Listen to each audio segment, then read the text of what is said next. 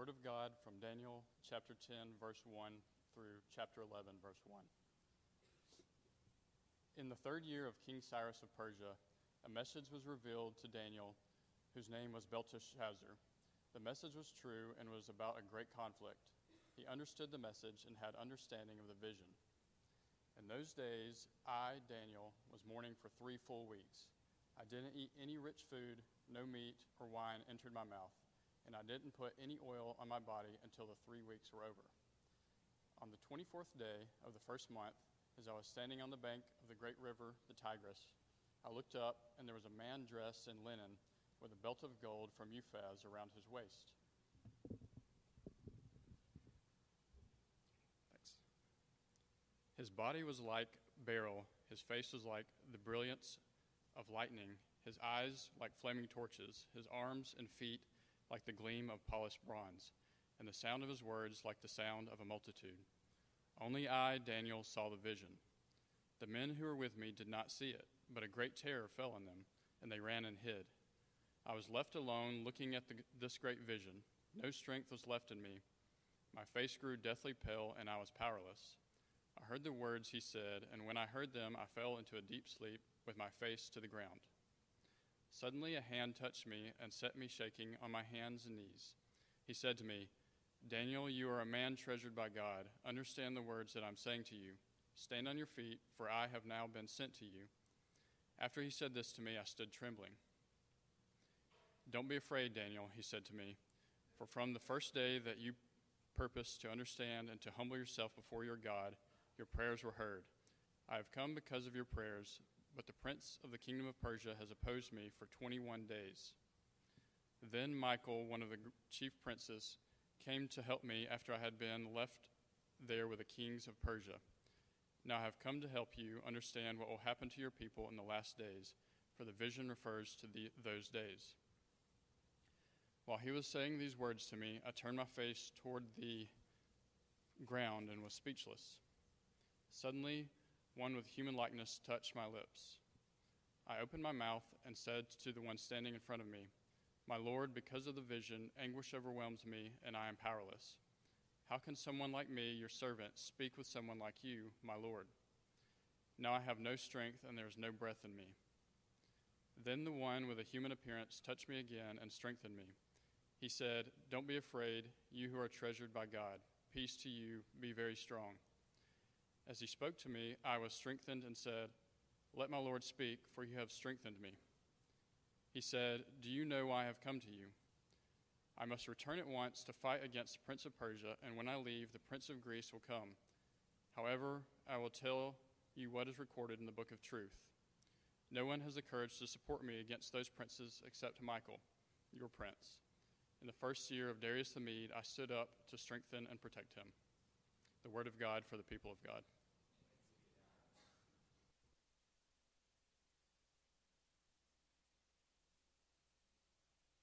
And turn there to the book of Daniel, chapter 10. You can find that uh, on in the 790s, early 790s, uh, in the Bible underneath the seat in front of you.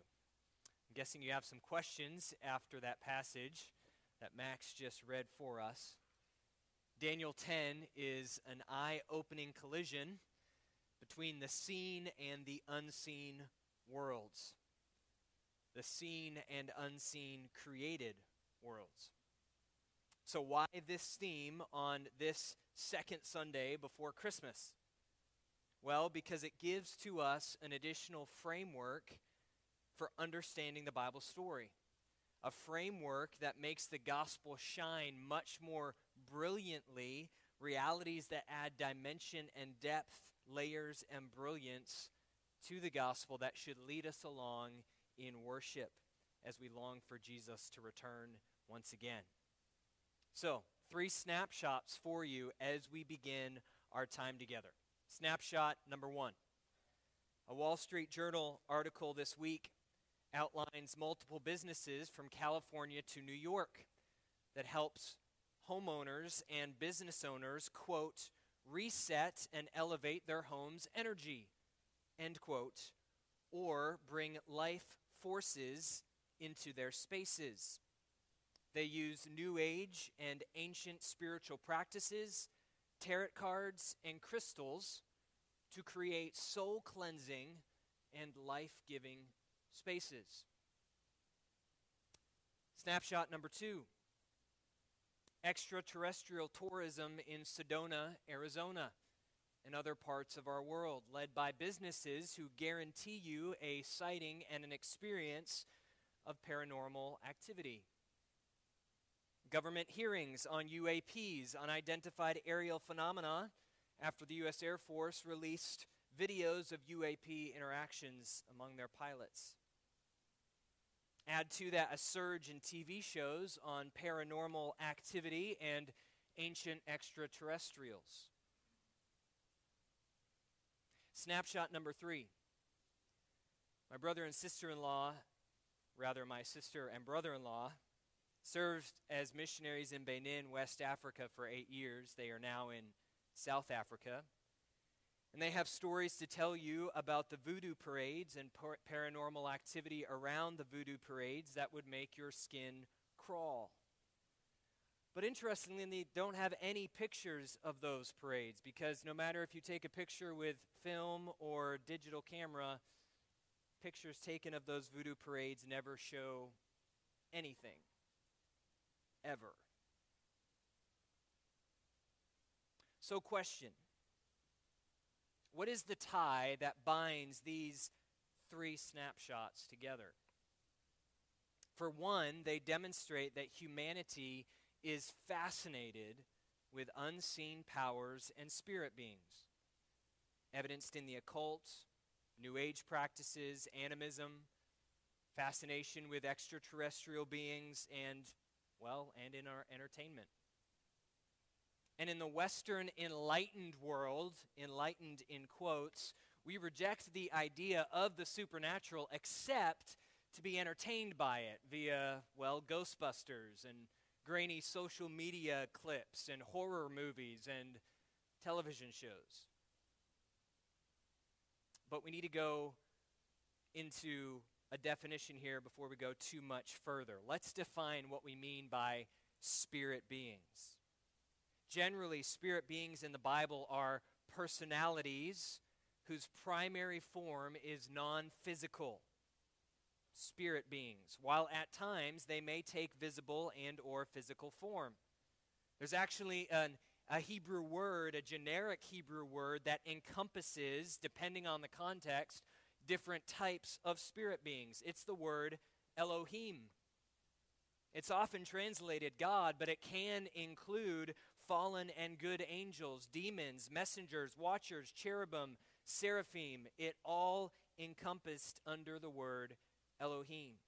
Spirit beings are personalities who primarily but not exclusively exist in non physical form.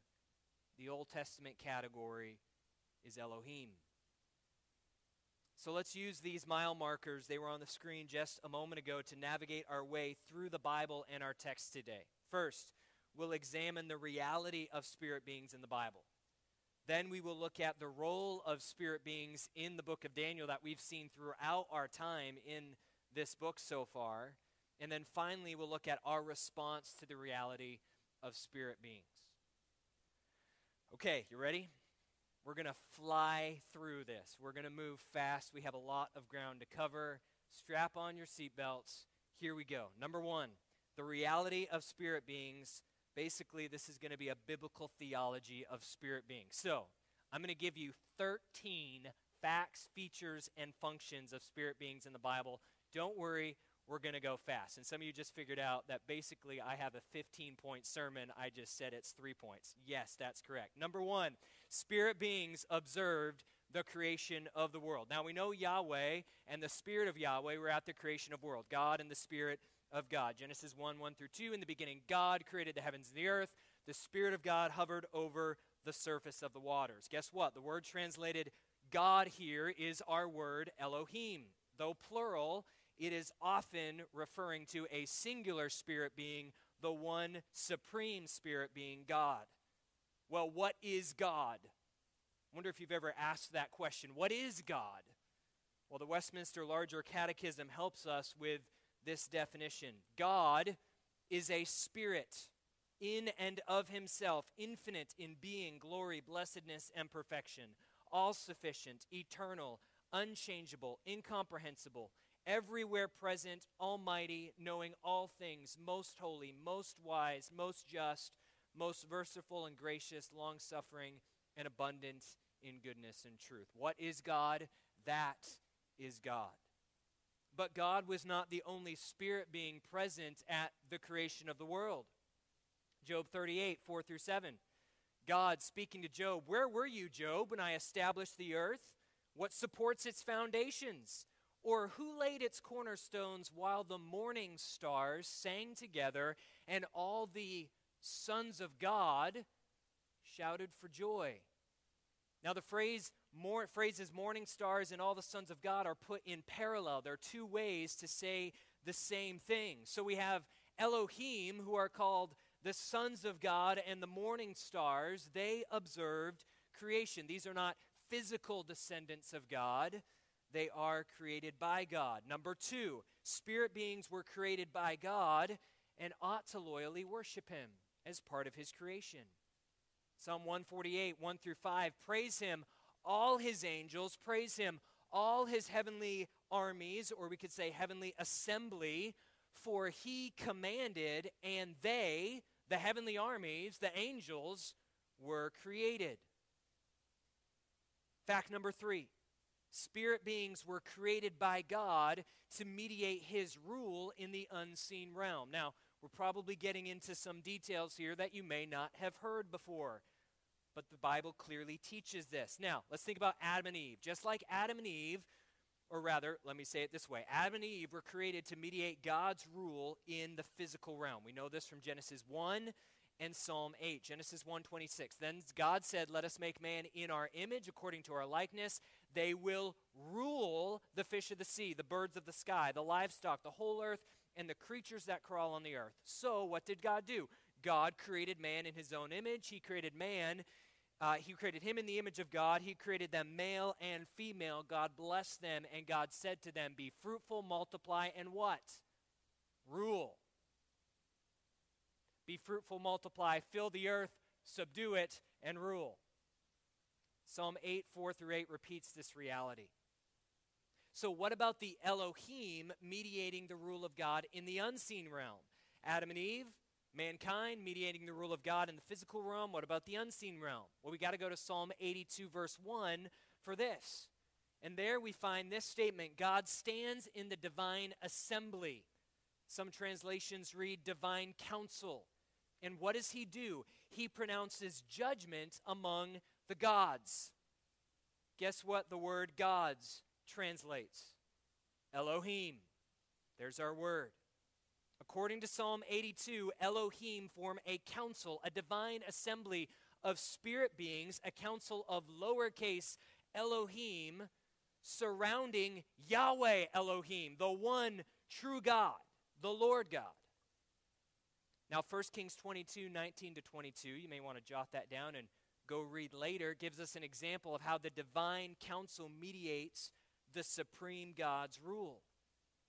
But before we get confused and think Yahweh is merely one God among many, that this is some divine plurality, we, we cannot be confused on this. Number four, the spirit being who has revealed himself as Yahweh Elohim, the Lord God, he is the uncreated, incomparable, sovereign Elohim who is alone worthy of worship. And here we need to go to Psalm 89 where again the divine council is referenced, but listen to how Yahweh is described among them. Psalm 89, verse 5 Lord, Yahweh, the heavens praise your wonders, your faithfulness also in the assembly of the holy ones. For who in the skies can compare with Yahweh? Who among the heavenly beings is like Yahweh? God is greatly feared in the council of the holy ones, more awe inspiring than all who surround him. Lord God, Yahweh Elohim of armies, who is strong like you, Yahweh? Your faithfulness surrounds you. So the Lord God is the uncreated, incomparable, sovereign Elohim within the divine council. Now remember, Yahweh defeated the gods of Egypt. That is, the spirit beings that the Egyptians worshiped. In the ten plagues leading up to the Exodus, each one of those plagues was focused on a particular spirit being, God. And then Moses sings this in Exodus 15, verse 11 Lord, who is like you among the gods? There's our word. Who is like you, glorious in holiness, revered with praises, performing wonders? Psalm 95 3 For the Lord is a great Elohim, a great king above all Elohim. Number five, spirit beings reflect the brilliance of God's visible glory. This is why, nearly universally in the Bible, when a human being encounters a spirit being, it is accompanied in brilliant light, that was in our text, and the human being is terrified, undone, to the point of nearly worshiping that spirit being. Number six, there is a hierarchy among the spirit beings. More on that in a bit, but in case we don't get there, see 1 Corinthians 2 6 and 8, Ephesians 2 2, 3 10, 4 8 through 19, and 6 10 through 13. Number seven, see, I told you we'd be moving fast. Number seven, led by a rebellious spirit known as the serpent, some of the spirit beings of the divine council rebelled. Ezekiel 28, verses 12 through 15 says this Son of man, Ezekiel is being addressed, lament for the king of Tyre and say to him, This is what the Lord God says You are the seal of perfection, full of wisdom and perfect in beauty. You were in Eden, the garden of God. Every kind of precious stone covered you carnelian and topaz and diamond, beryl, onyx, and jasper. Uh, I should have looked up how to pronounce that. Lapis lazuli, turquoise, and emerald. Your mornings and settings were crafted in gold. They were prepared on the day you were created. You were an anointed guardian cherub for I had appointed you. You were on the holy mountain of God. You walked among the fiery stones. From the day you were created, you were blameless in your ways until wickedness was found in you.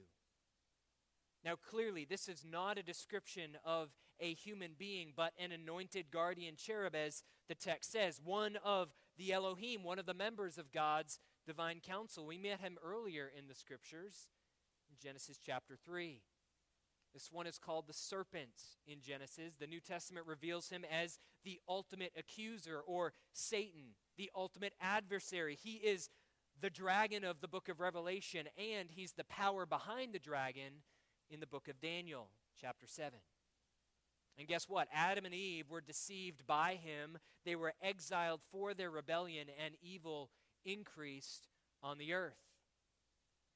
And so God decides to take action, but before that, number eight, some of the spirit beings called the sons of God cohabited with human women and produced offspring. And this is where things might sound a little crazy to you. There are alternative explanations for Genesis chapter 6, but frankly, none of them suffice the information in the text. Genesis 6, 1 through 5 says this when mankind began to multiply on the earth and daughters were born to them. So stop right there. We're talking about human beings and daughters being born to human beings. There's one category. What happens? The sons of God saw that the daughters of mankind were beautiful. And what do they do? They take any that they chose as wives for themselves.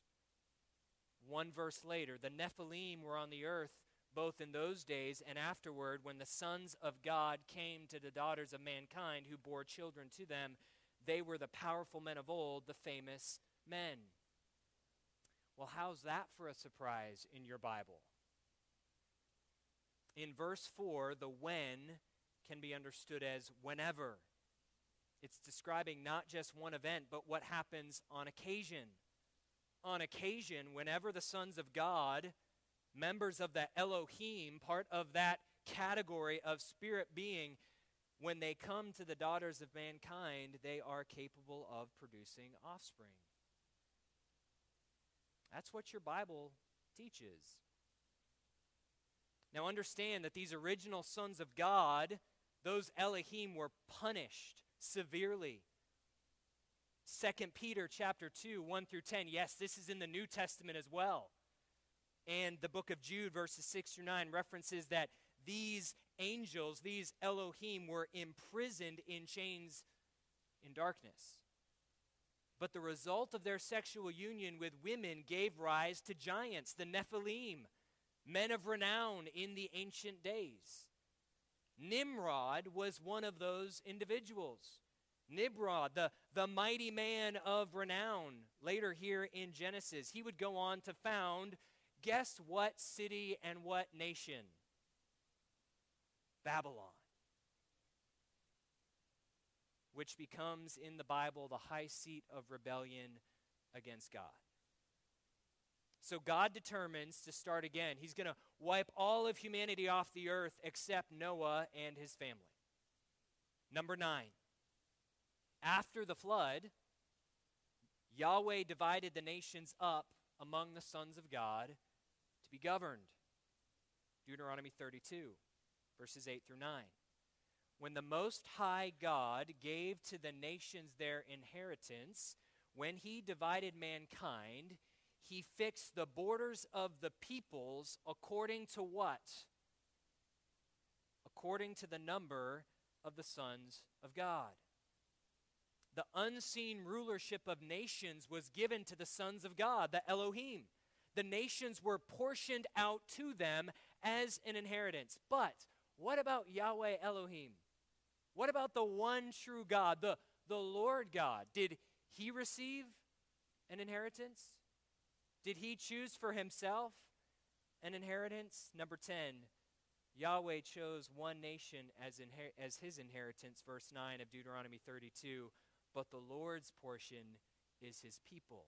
Jacob, his allotted heritage. And by the way, Christian, those of you who have placed your faith in Jesus Christ, repented of your sin, and bowed the knee to Jesus Christ, you have been grafted into the family of Jacob, the descendants of Abraham. God has chosen you for his inheritance among the nations. Yahweh reached down into the heart of the rebellion to an ancient Mesopotamian kingdom, into a city near Nimrod's very seat of power, and Yahweh chose a man, Abram, to become the father of a nation not yet born. And God promised him not just a seed or descendants, but a land.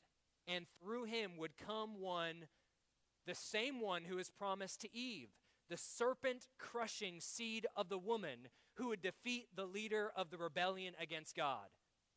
Through the very creatures Satan enacted his rebellion, mankind, God conspired to judge the rebels and restore his creation back to himself. Now, after the flood, this is where scripture is not clear, so we have to figure out exactly what happened. Either the disembodied spirits of the spirit being's offspring survived the flood and again cohabited, or additional Elohim cohabited with women. They produce more beings known as Nephilim and Rephaim that live throughout Mesopotamia and the land of Canaan. If you think I'm making this up, check out these references on the screen. Numbers 13:33, Deuteronomy 2:11, 2:20, etc. Numbers 13:33 links the Nephilim to the sons of Anak. We'll get more on Anak in just a moment. Now, the native population of Canaan were known as the Amorites. And guess who the Amorites were directly connected back to?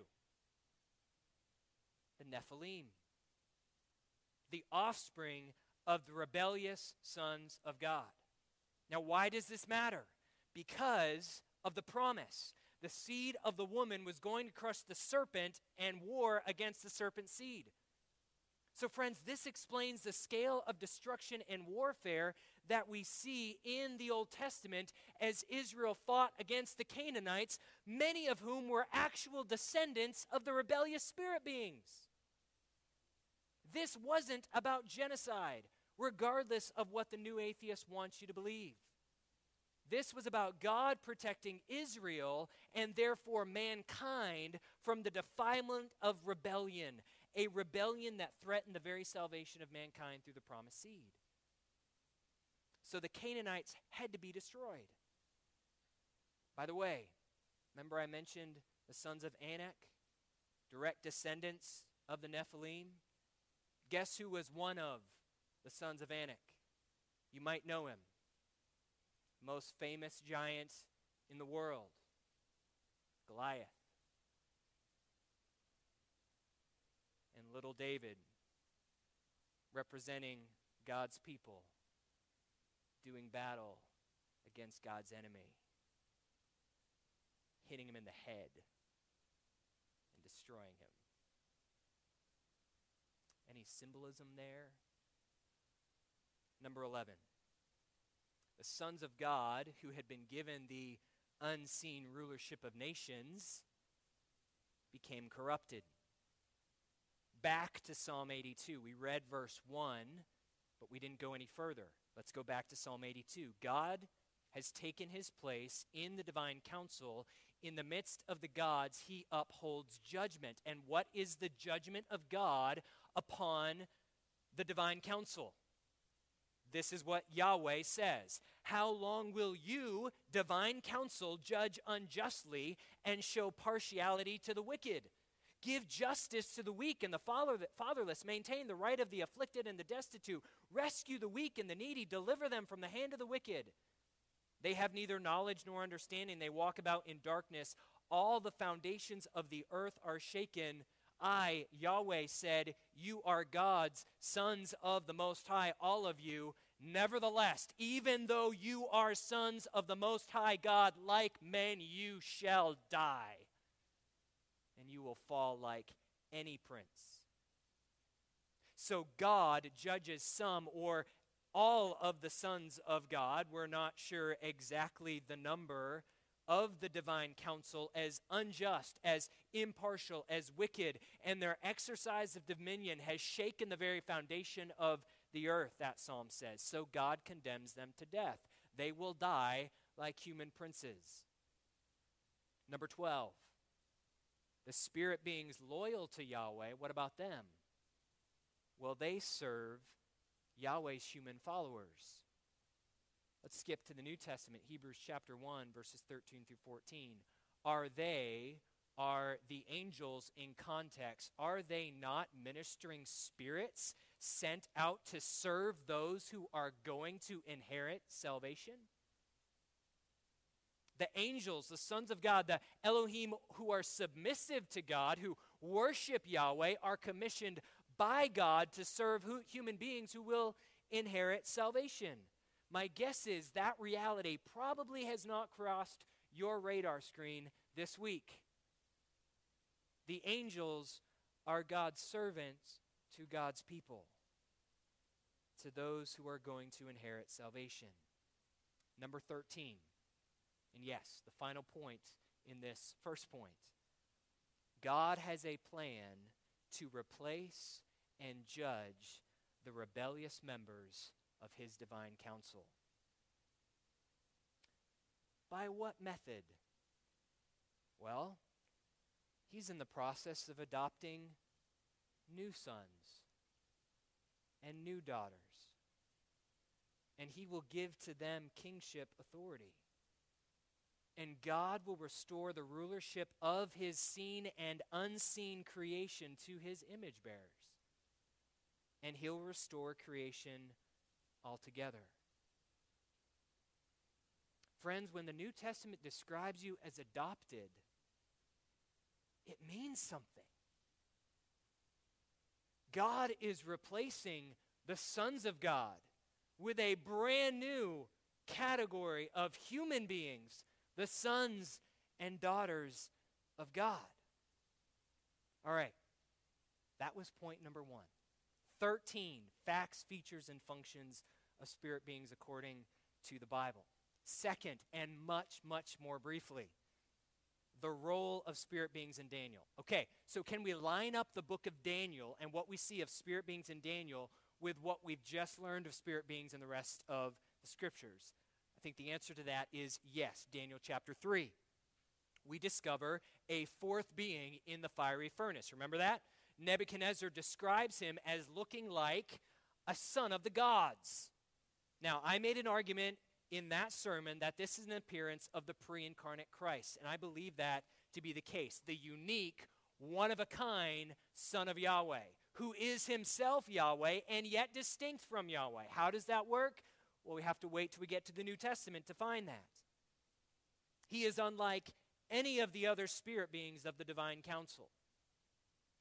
Now, in J- Daniel 4, or Daniel 3 rather, others would say that this fourth being in the fire is an angel. Either way, whether it's the pre incarnate Christ or an angel, his function is consistent with what we see in the Bible. God communicates his blessing upon and his presence with those who are loyal to him through either the pre incarnate Christ or one of his loyal spirit beings, an angel messenger. Okay, skip to Daniel 4 in Daniel 4, do you remember? We are introduced to a holy one, a watcher. That watcher makes a decree in chapter 3, 13 to 14, and in verse 23, a decree that Nebuchadnezzar is going to go insane. However, in verse 24, that same decree is defined as a decree of the Most High. So, which is it? Is it a decree of the Most High, Yahweh, Elohim, or is it a, a decree of the watchers? Well, the answer is yes. The watcher is an Elohim, a spirit being loyal to God, mediating the rule of God in the unseen realm. In Jewish literature from Daniel through the Second Temple period, the word watcher is always a term for one of the heavenly sons of God. Let's skip ahead to Daniel chapter 6, verse 22. An angel, better translated messenger from God, closes the mouths of the lions to protect Daniel. What's going on? The angels are spirits sent to minister to those who will inherit salvation. Hebrews chapter 1. Daniel chapter 7, we have a vision of two powers in heaven. One described as the Ancient of Days, undoubtedly, without question, Yahweh Elohim, the Supreme Lord God. And yet there's one described as the Son of Man but the Son of Man is traveling as only deity travels. He's traveling with the clouds. And throughout Scripture, whenever you see someone traveling with the crowds, uh, with the crowds, with the clouds, it is God. We shouldn't be surprised then that this Son of Man is given absolute dominion. And we shouldn't be surprised to see Jesus taking for himself this title, Son of Man, claiming to be both Yahweh and from Yahweh based on Daniel 7. So what does Daniel do? Daniel 7 or Daniel in Daniel 7 turns to a spirit being nearby and receives from him an interpretation of what he's just witnessed. Again, an angel serving him, someone who will inherit salvation from Yahweh. Daniel chapter 8. We have a holy one discussing with another holy one a vision among themselves. And then finally, you have Gabriel, one of the holy ones, explaining to Daniel the vision he's just seen. And Gabriel reappears in Daniel 9. And now, here in Daniel 10, we have further evidence that God divided out the nations among the sons of God for unseen rulership. Did you catch that? Verse 10, or rather, chapter 10, verse 13. Gabriel speaking says this The prince of the kingdom of Persia opposed me for 21 days. Then Michael, one of the chief princes, came to help me after I'd been left there with the kings of Persia.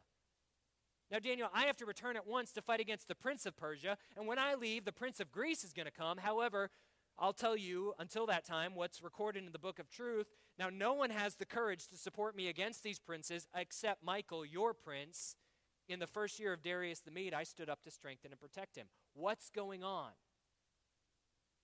Well, the princes of Persia and Greece are spirit beings, and scholars are unequivocally agreed upon that.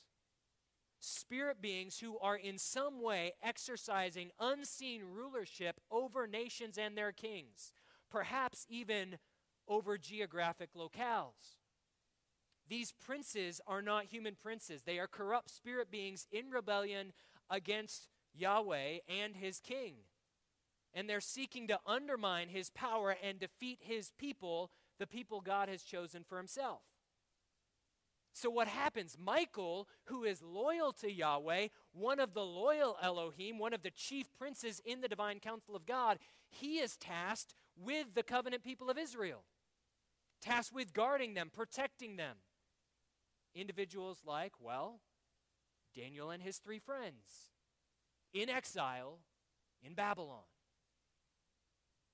And Gabriel himself is a messenger, perhaps also a prince the text doesn't say, whom God tasks with serving Daniel by explaining the visions. Probably a little more than you bargained for coming to church this morning. So there's the reality of spirit beings in the Bible, and there's the role of spirit beings in Daniel. We've covered a lot of ground. Now hang with me a couple more minutes, and I think you'll find the payoff rewarding. Finally, number three, our response to the reality of spirit beings. Friends, I made this statement earlier. God has a plan to replace and judge the rebellious members of his divine council, to adopt new sons of God and to give them kingship authority, restoring the rulership of his seen and unseen creation to his image bearers, and restoring his creation altogether. That is the overarching story of the Bible. Now, do you know what that plan entitled? Entitled, that's not the right word. Encompassed. Do you know what that plan encompassed? Well, get, let's get there by asking this question. Friends, where do we see Gabriel next in the Bible? He's showing up in Luke, back to back. First to Zechariah, telling Zechariah that his wife, who is far past the age of childbearing, is going to have a son. And he is going to be a very special son who will prepare the people of Israel to receive their king. And then he shows up to a terrified teenage girl. Luke chapter 1, verse 26. Reason to celebrate. In the sixth month, the angel Gabriel was sent by God to a town in Galilee called Nazareth to a virgin engaged to a man named Joseph of the house of David. The virgin's name was Mary. And the angel came to her and said, Greetings, favored woman, the Lord is with you. But she was deeply troubled by this statement, wondering what kind of greeting this could be. Then Gabriel told her, Do not be afraid, Mary, for you have found favor with God. Now listen, you will conceive and give birth to a son, and you will name him Jesus. He will be great and will be called the Son of the Most High. And the Lord God will give him the throne of his father David. He will reign over the house of Jacob forever, and his kingdom will have no end. A spirit being loyal to God, Gabriel, is sent by God to serve a follower of God and to declare that the time to enact God's cosmic plan of redemption has come. Through Mary, a descendant, a daughter descendant from King David, comes Jesus Christ, the great King David's greater son, Emmanuel, God with us, the seed of the woman, the virgin born Son of God. What's happening? Yahweh Elohim, the incomparable God is enacting his plan to bring judgment upon all the rebels, both spirit beings and human beings, and to bring salvation to the humble and the loyal, to restore his image bearers and his creation, to adopt into his family the family of God, sons and daughters of God, who will share the reign of King Jesus for all eternity in perfect bliss. Friends, that's the story we're caught up in this morning. This isn't about you and it's not about me. It's about Yahweh Elohim and what He's been doing since day one and before day one. He's ransacking the strongholds of the nations in rebellion against God.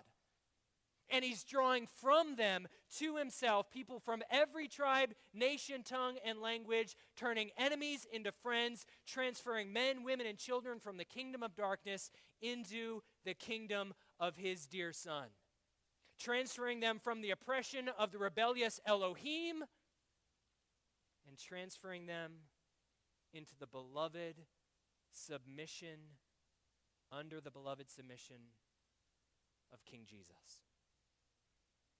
So, what should our response be? Number one, if you're a follower of Jesus, don't be afraid of spirit beings. And don't be enamored by them. Friends, you know the Christ. You know the Son of Yahweh Elohim, the one to whom all authority and dominion has been given, the one who is himself the authority above all earthly and spiritual heavenly beings. So don't be afraid of any other spirit being, but also don't be enamored by them. Number two, know the true gospel. Because disloyal angels perpetuate false gospels through false teachers. Say, Isaiah, prove it. Okay. How about the angel Jabril, claiming to be Gabriel, who appeared to a certain Muhammad, preached a false gospel to him that became Islam? Did Muhammad actually see an angel? Probably. Well, how about like the disloyal angel Moroni, who preached a false gospel to Joseph Smith, which gave birth to Mormonism and the Latter day Saints? Was Joseph Smith a kook that just in, uh, invented some crazy religion and managed to ensnare hundreds of thousands of people? Maybe. Or maybe he actually saw an angel who preached a false gospel that was incredibly ensnaring. So, friends, know the true gospel. This is the gospel. Christ died for our sins, according to the scriptures. He was buried according to the scriptures. And he was raised the third day according to the scriptures. Galatians 1 8. But even if Paul or Isaiah or an angel from heaven should preach to you a gospel contrary to what you have what has been preached to you, let a curse be on him. Number three, expect spiritual warfare. Friends, you have been caught up in a cosmic battle. Expect beings in rebellion against God to try to entrap and ensnare and enamor image bearers in order to get them to worship lesser gods instead of Yahweh. And as a follower of Jesus, expressed to be oppressed, opposed, and distressed as you seek to proclaim Jesus' victory over sin, Satan, and death. Friends, expect it. You lift your head off of the pillow each day, waking up on a cosmic battleground. You brushed your teeth this morning in a spiritual war zone, whether you realized it or not. So know it, expect it. Pray for your church community, your family, your spouse, with this reality in mind.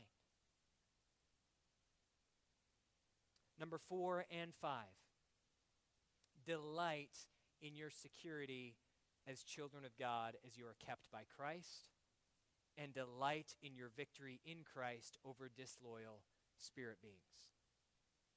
Friends, these realities are all throughout the pages of the New Testament when you begin looking for them. How about Romans chapter 8? What then are we to say to these things?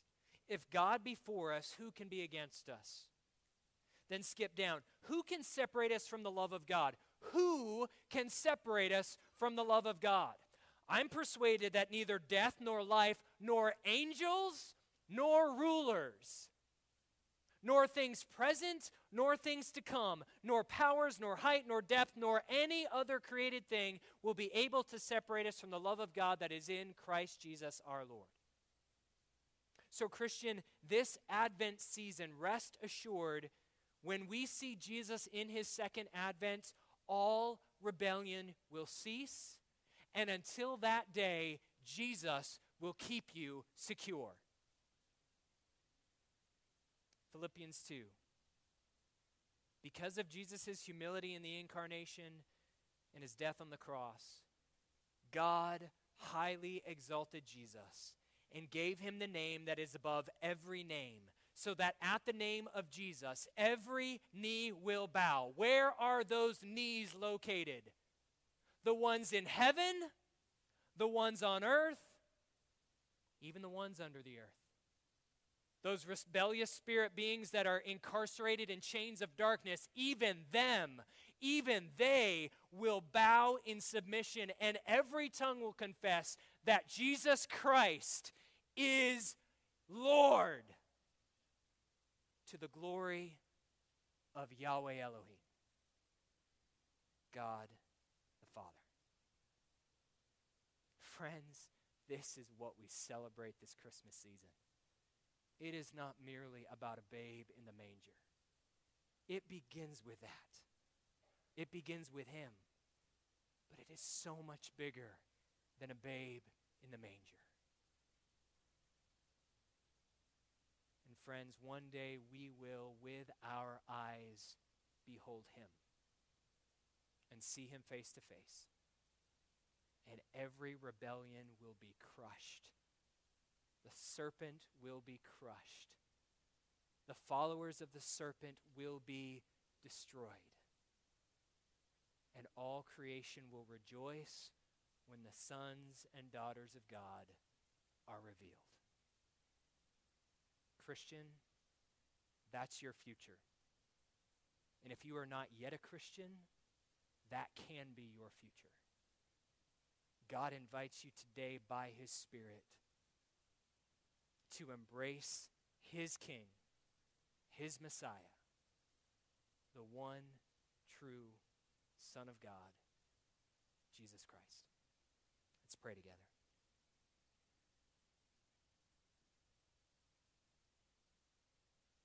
Father, I praise you for your grace this morning to us. I thank you for protecting us this morning. I thank you for the story that you have caught us all up in, a story that is so much grander than one we could ever imagine. Father, we confess that we've gotten off tangent this week, being building our own little kingdoms and being so caught up in minutia of life that we have lost sight of what you are doing and have been doing since eternity past and will bring to completion in eternity future. So, Father, we thank you for the Lord Jesus. We thank you that he is the one true King. And we praise you for what you have promised to do reconciling all of creation to yourself in Him. Give us faith to believe it. Give us eyes to see it. Give us endurance until that day comes. And give us hope in the midst of the challenges and difficulties and trials and temptations and oppression and spiritual warfare of this life. It's in Jesus' name we pray.